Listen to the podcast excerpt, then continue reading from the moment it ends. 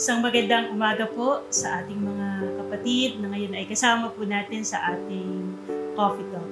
Kasabay po ng hamon ng pandemya ay kinasa rin po ng sahudulan ang challenge na gumising ng maaga para sa ating uh, coffee talk na ito. Kaya naman, nagpapasalamat tayo sa Panginoon dahil yung inspirasyon na tayo ay gumising ng maaga, makinig sa sa sasabihin ng Diyos sa atin sa pamamagitan ng bawat isa ay napakagandang um, challenge na tinanggap po natin. To be honest po, mahirap po sa akin ang gumising ng maaga dahil ako po ay night person. Pero dahil excited ako na marinig ang mensahe ng Diyos sa iba't ibang lingkod niya, naroon po ang biyaya ng Diyos na gumigising sa akin tuwing umaga.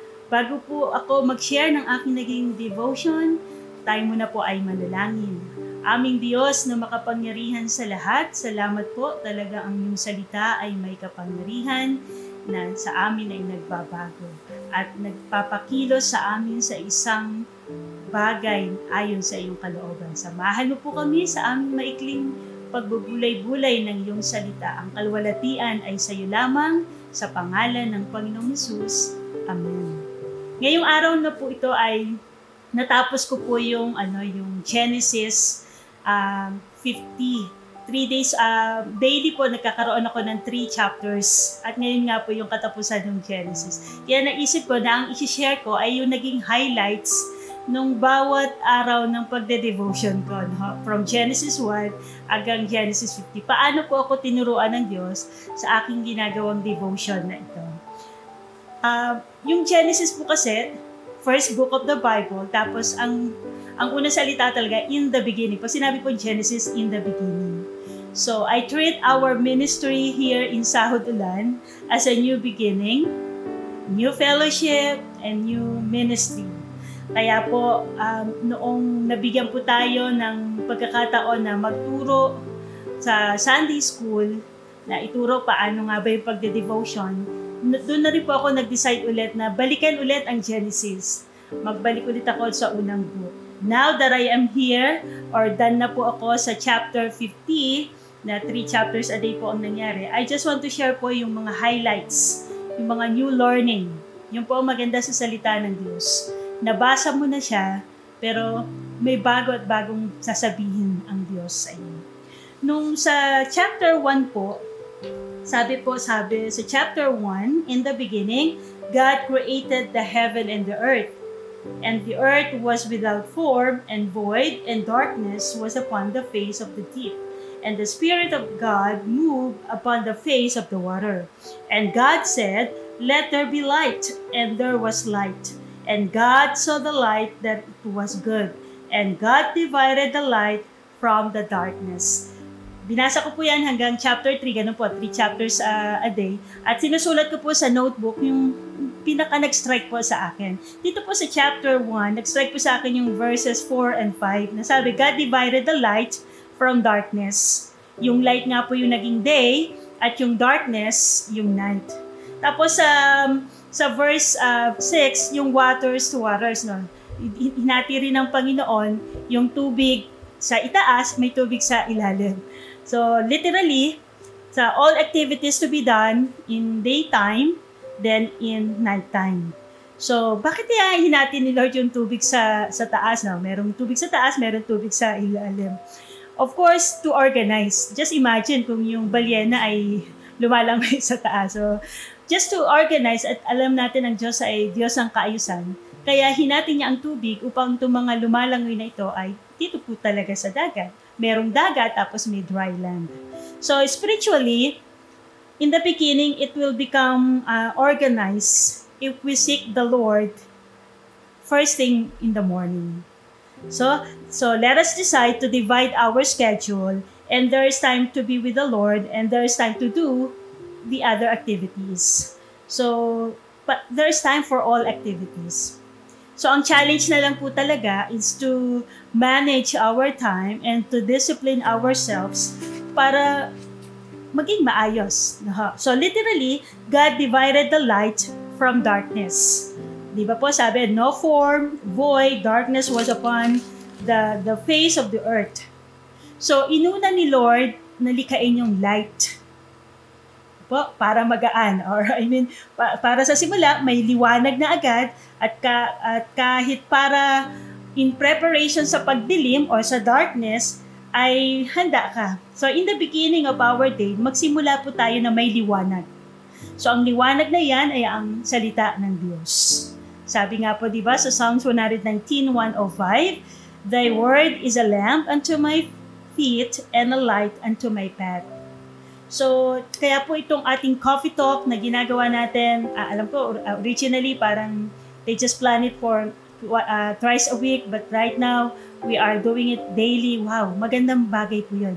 As a corporate, as a group of believers, we do it. Napakaganda po before we start our day. Naha.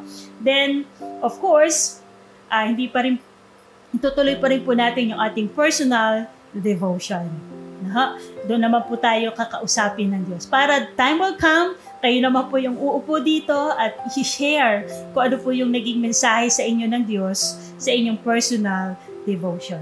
So, in the beginning, So, of course, in the beginning, pag tayo po ay nagbabasa ng Bible, ay meron pong struggle Of course, dahil matagal po tayong nasa darkness or matagal nating hindi nagagawa, hindi naging routine ang buhay natin. But if we allow God to enter and bring the light, for sure, there will be light. So, ganun lagi po ang umpisa. Uh, umpisahan po natin sa umaga yung ating yung ating pong uh, napaka-importanting bagay na kausapin ng Panginoon. Ganun lagi ang umpisa ng umaga natin. Let there be light. And there is light until evening comes. So, in the morning, in the beginning, um, paulit-ulit lang po. Di ba? Ganon. Uh, kaya nga po, um, dadaan yung gabi, uh, matut uh, darkness, then in the beginning, in the morning, magre-recharge ulit tayo. So we come to the Lord again. Ihingi ulit tayo ng gabay. Hihingi ulit tayo ng liwanag sa ating Diyos. Para pag dumaan ulit yung buong magdamag, buong maghapon, ay we are, we have directions. No? So darkness comes, pumapasok po yung, yung kasalanan until such time na um, tayo ay pinag uh, lilinisin ulit na Panginoon, nililinis sa Panginoon ng kanyang salita. So, tinuloy ko po yung pagbabasa. Sabi nga, darkness comes, pumasok na po yung kasalanan after po nung malikha na ang lahat ng bagay. Until such time, doon po sa Genesis chapter 6 verse 6, nagsisi ang Diyos sa pagkalikha sa tao Parang naalala ko tuloy yung mga linya sa sa mga ano no, mga soap opera. Kung alam ko lang na magiging ganyan ka, di na sana kita binuhay. So parang ganoon yung senaryo ng Diyos no nung sinabi sa Genesis 6:6 no, nagsisi ang Diyos sa pagkakalika sa tao dahil sa lumaganap na po ang kasalanan. Pero alam po natin, alam ng Diyos na mangyayari yon Kilala niya ang tao, alam niya ang weakness ng tao. Hindi masisira ng tao ang divine plan niya. Kaya may Noah, kaya may bahaghari. No? In the beginning, nagsimula ulit. No? Nalipol ang mga tao. In the beginning, nagkaroon ulit ng pagsisimula. So, um, naaralan ulit sila ng itong mga bagong tao na to after Noah's Ark ay um, nag-aralan ulit, pinakilala ulit sa kanila ang Diyos, sino ang ano ang kapangyarihan ng Diyos, ano ang katangian ng Diyos. Pero dahil sa likas sa tao ang kasalanan, sa chapter 11 po, yung Tower of Babel. No? So alam na po natin yung kwento doon nakapag-isip na naman ng pagmamataas ang mga tao, kaya pinaghiwa-hiwalay sila ng Diyos. So, cycle, naging cycle po, ah, ganun po talaga yung buhay ng tao. No? Babalik at babalik, makakagawa ng mga bagay na hindi kalugod-lugod sa Diyos. Pero ang maganda po, pwedeng magsimula sa liwanag. Pwede pong simulan ulit sa liwanag para po yung buhay ay magpatuloy. In the beginning, ito naman po sa buhay naman po ni Abraham So everything goes well until he needs to go to new place. So ang ganda na ng buhay pero tinuro uh, sinabihan siya ni Lord pumunta sa isang lugar na hindi niya alam. So ang declaration ni Abraham noon, sabi niya, basta kasama kita Lord, okay lang kahit saan akong lugar. So yung deklarasyon na yun ni Abraham, parang sinabi niya, Lord, I believe in you. Basta kasama kita. Basta kasama ko si Lord, hindi ako um, matatakot. So, ang deklarasyon po niya na hindi po nangangahulugan na naging smooth ang lahat ng bagay kay Abraham. Alam po natin ang nangyari, di ba? Uh, yung kay Lot, yung sa Sodom at Gomorrah, si Sarah na hindi magkaanak, may awayang pag sa, pa, sa nanay ni Ishmael, So, hindi naging smooth ang lahat ng bagay kay Abraham. Bagamat sinabi niya na susunod siya, I believe in the Lord, basta kasama kita, Lord. But God affirms the promise to Abraham. Kaya po doon sa chapter 18, verse 14, sabi ni Lord, nung nagtawa na si Sarah na magkakaanak ba ba ako ng ganitong edad? Eh, talaga namang kung iisipin ay hindi na nga po posible, no? 90 plus na sila. But God said, Is anything too hard for the Lord? Is anything too hard for the Lord? Of course, wala. Walang mahirap para sa Diyos. At ano nga po, dumating na po si Isaac. Tapos, nung dumating naman si, si Isaac, kailangan naman i-sacrifice. Just imagine the roller coaster of Abraham's life. Pero sabi niya, I believe in the Lord. Kasama ko si Lord. Then, uh, it's a new beginning again. Di ba? New beginning. Nung nung pinigilan na si Abraham na ihandog si Isaac, panibagong buhay na naman ito, panibagong simula na naman sa buhay ni Abraham. At yun nga po, dumating na po yung anak niya, si Esau at si Jacob. At si Jacob naman po, nagkaroon na ng asawa, si Leah at si Raquel. Kay Leah po, kasama na rin yung mga ka- ka- katulong, ay may isa po siyang anak. At kay Raquel, ay may dalawa, si Joseph at Benjamin. At yung latter part po ng Genesis ay nakatuon na po sa buhay ni Joseph. Sabi doon sa, isa pong sa nag-strike doon sa uh, chapter 39 verse 23, sabi doon, Because the Lord was with him, si Joseph po yung tinutukoy, the Lord made him prosper. Just imagine from childhood to Potiphar, di ba? Pinagbili siya ng kanyang mga kapatid. Then from Potiphar, buing sa dungeon, nakulong then down to governor. So, roller coaster ulit ang buhay ni Joseph na to. But sabi niya, because the Lord was with him or nasa kanya, saan man siya na anumang lugar, liwanag, nasa liwanag na lugar siya, nasa madilim na lugar, ay pinagpapala siya ng Panginoon. At yung isa sa sa chapter 50 verse 19, sabi niya tinawag niya na yung mga kapatid niya, sabi niya, Fear not, for I am in the place of God. Pa, uh, ang nararamdaman ni Joseph na bagamat nagkakas- magkakasama na po sila doon sa Egypt, nakuha niya na po yung kanyang tatay, mga kapatid, lahat, nagkaroon na sila ng lugar doon. But still, nararamdaman marahil ni Joseph na natatakot pa rin itong mga kapatid niya na baka balikan baka pag, uh, maghiganti sa kanya. Pero inassure niya kanyang mga kapatid sa chapter 50 verse 19, Fear not, for I am in the place of God. Sabi niya, huwag niyo sisihin ang iyong sarili. Ang Diyos ang nagpadala sa akin sa lugar na to to preserve our life, sabi niya. Natanggap ang darkness na situation, naging productive pa rin, nangyari po yung dream niya, at nakapagpatawad. Marahil ito po yung pinaka gustong ipa-experience ni Lord sa kanyang mga lingkod na magpatawad sa mga taong naging instrumento na madaanan yung mga darkness na yon. Kahit po, ito po ang aking natutunan haba, sa sitwasyon po namin at sa aking personal na, na nararanasan po. Kahit po may mga people's intervention kahit mamanipula ng mga tao ang mga bagay-bagay sa paligid. I am 100% sure na di mababali ang magandang plano ng Diyos sa atin. Ulitin ko po yon.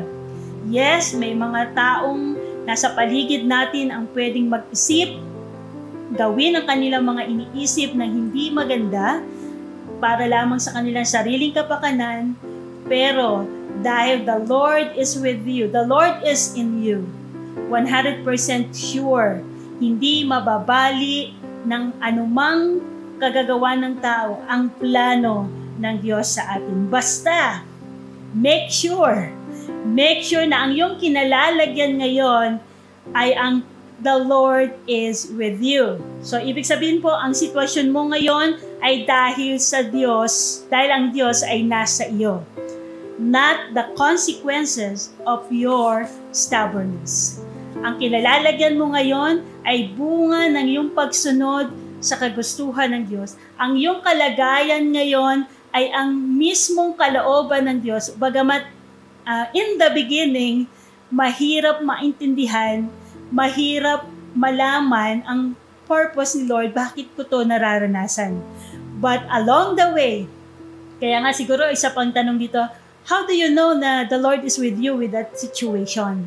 Paano mo lalaman na kasama ko pa rin ang Diyos sa ganitong sitwasyon? But of course, ang pinaka masas ang pinakasagot po diyan ay sa simula ng iyong buhay, ay inuna mo ang Panginoon. Kaya nga po, ang ilan natin ay yung pagde-devotion. Then, nakikita ito sa iyong buhay, nagpapatuloy ka, naging, nagiging masunurin ka, and you stand for the truth, whatever happens. So, kung ano man yung maging resulta ng pagstand mo sa katotohanan, ano man yung maging resulta ng, ng pagsunod mo sa pinaniniwalaan mong kalooban ng Diyos, ano man yan, yan man ay kagaya ni Joseph na napabalon na, inangat, naging alipin, napa, napakulong, hanggang sa tumaas ang posisyon. So ano man po yung masalimuot na sitwasyon na yon, as long as you know that the Lord is with you, andun po yung pagpapala. Kaya ang gusto-gusto ko po yung kung paano tinapos yung Genesis 50, sabi niya, Fear not, for I am in the place of God. Mga kapatid, ito po bang kinalalagay nyo ngayon ay lugar o sitwasyon na ang Diyos mismo ang naglagay sa inyo? Kung hindi nyo pa po nakikita ang dahilan bakit kayo nariyan sa sitwasyon na yan, just trust in the Lord. Just trust in the Lord na the end of this situation, kasama po natin ang Diyos. At may malaking plano, napakagandang plano ang Diyos sa buhay natin habang nilalakaran po natin yung kanyang kalooban. Bagamat sa ngayon, posible po hindi nyo maintindihan. Baka nga naitanong nyo, bakit ako pa?